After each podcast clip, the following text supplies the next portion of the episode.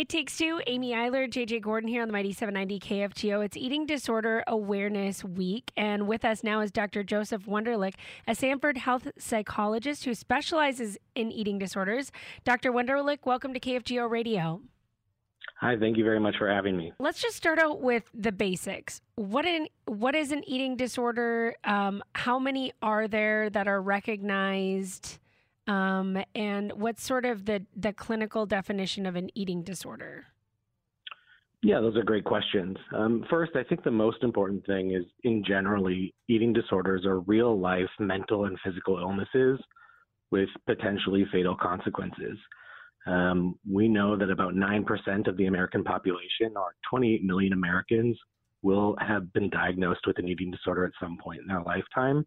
And that's concerning because eating disorders have the second highest mortality rate out of any mental illness.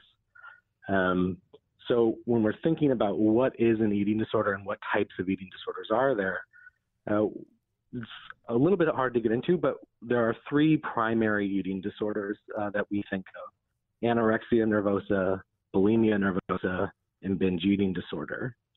There's some secondary diagnoses like things like pica and feeding disorders, um, atypical anorexia, or avoidant restrictive food intake disorder, which is an extreme level of picky eating. Um, but the primary eating disorders that we are treating in Fargo are those anorexia, um, bulimia, and binge eating disorder.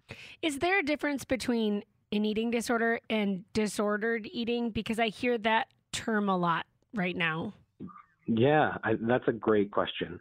Um, so, eating disorders are when you meet diagnostic criteria coming from the DSM. So, there's a set of standards that, uh, that you have to meet, which are things like uh, engaging in certain, behaviors so many times a day or in a week or a month, um, and having this fear of weight and shape concerns, fear that you'll gain weight.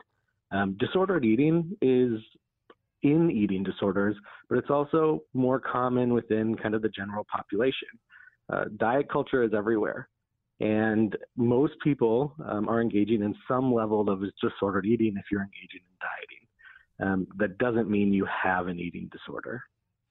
And uh, can can dis- does it does an eating disorder usually start as disordered eating? Like I mean, is it is it something where if we knew the signs of it early that we could catch it? That's a great question. So yes, eating disorders often start with a level of disordered eating or dieting, things like that. Um, really, it's the kind of common warning signs are a preoccupation with weight, shape, and appearance, um, focus on weight loss and dieting, um, engaging in food rituals, which is maybe cutting up your food into tiny little pieces, trying to get fuller faster, or only eating at certain times of the day.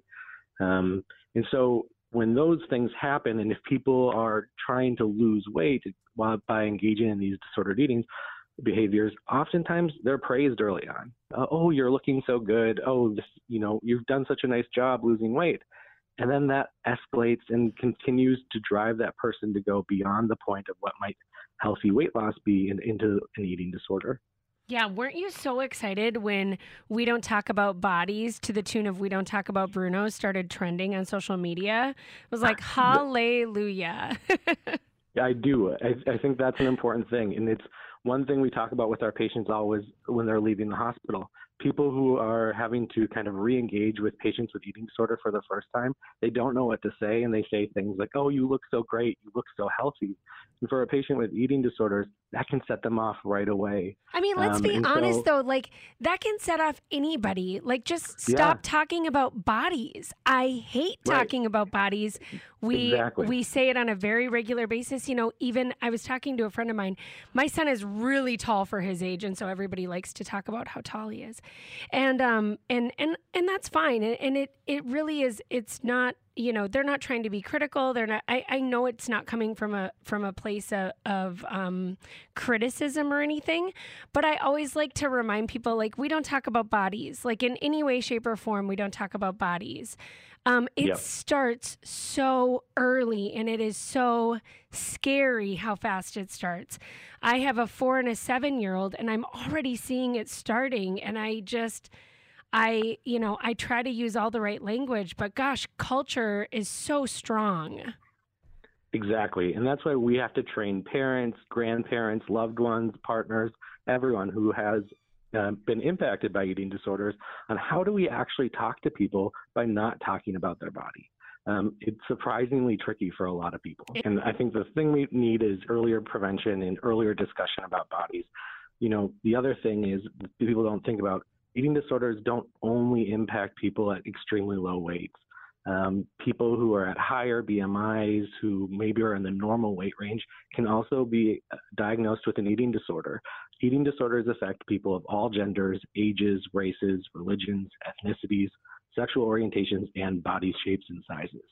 Um, so early conversations, moving away from conversations about body into really what is the person, who they are as an individual, it's much more important. And it'll help, I believe it'll help um, move us away from disordered eating.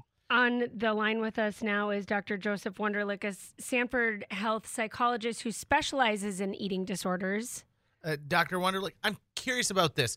I think, uh, and you just touched on the fact that, you know, just about anyone could be susceptible to an eating disorder. If we think that we have a loved one who might be suffering from an eating disorder, and of course we don't want to WebMD ourselves and become the yeah. doctor, but what are some of the things or resources we can do to help someone around us? Yeah, I think the first thing is a lot of people with eating disorders believe that their eating disorder is a secret. So if you're going to talk to them about their eating disorder, be prepared for negative reactions. Uh, but that doesn't mean avoid the tough conversation. Uh, be vocal and be honest with the, what your concerns are avoid placing blame, obviously, on the individual. This is a disorder. It's not as simple as just eat or just stop eating. Um, it is a complex uh, illness that requires specialized care. And so, if you believe that your loved one has an eating disorder and they've gotten them to the point of wanting to seek out treatment, uh, we'd advise reaching out to the Sanford Eating Disorder and Weight Management Clinic, or there's great resources online. NEDA, the National Eating Disorder Association, um, has a great resource online that will provide information about care and how to provide care for your loved ones, um, which I can't recommend enough. Yeah, and you know, as as we leave people with these thoughts, what sort of uh, one thing or a few things that you always wish people would know or would change about their attitude towards people with eating disorders or maybe their attitudes around food? Like what are those sort of like principal things like you wish you could put into the school system at this moment dr wonderlich? There's so many things i wish we could change um, especially when it comes to schools and how we talk about bodies and things like that. We've like we've already addressed but i think the most important thing is that eating disorders are an illness it's not just a simple choice. Nobody's choosing to have an eating disorder.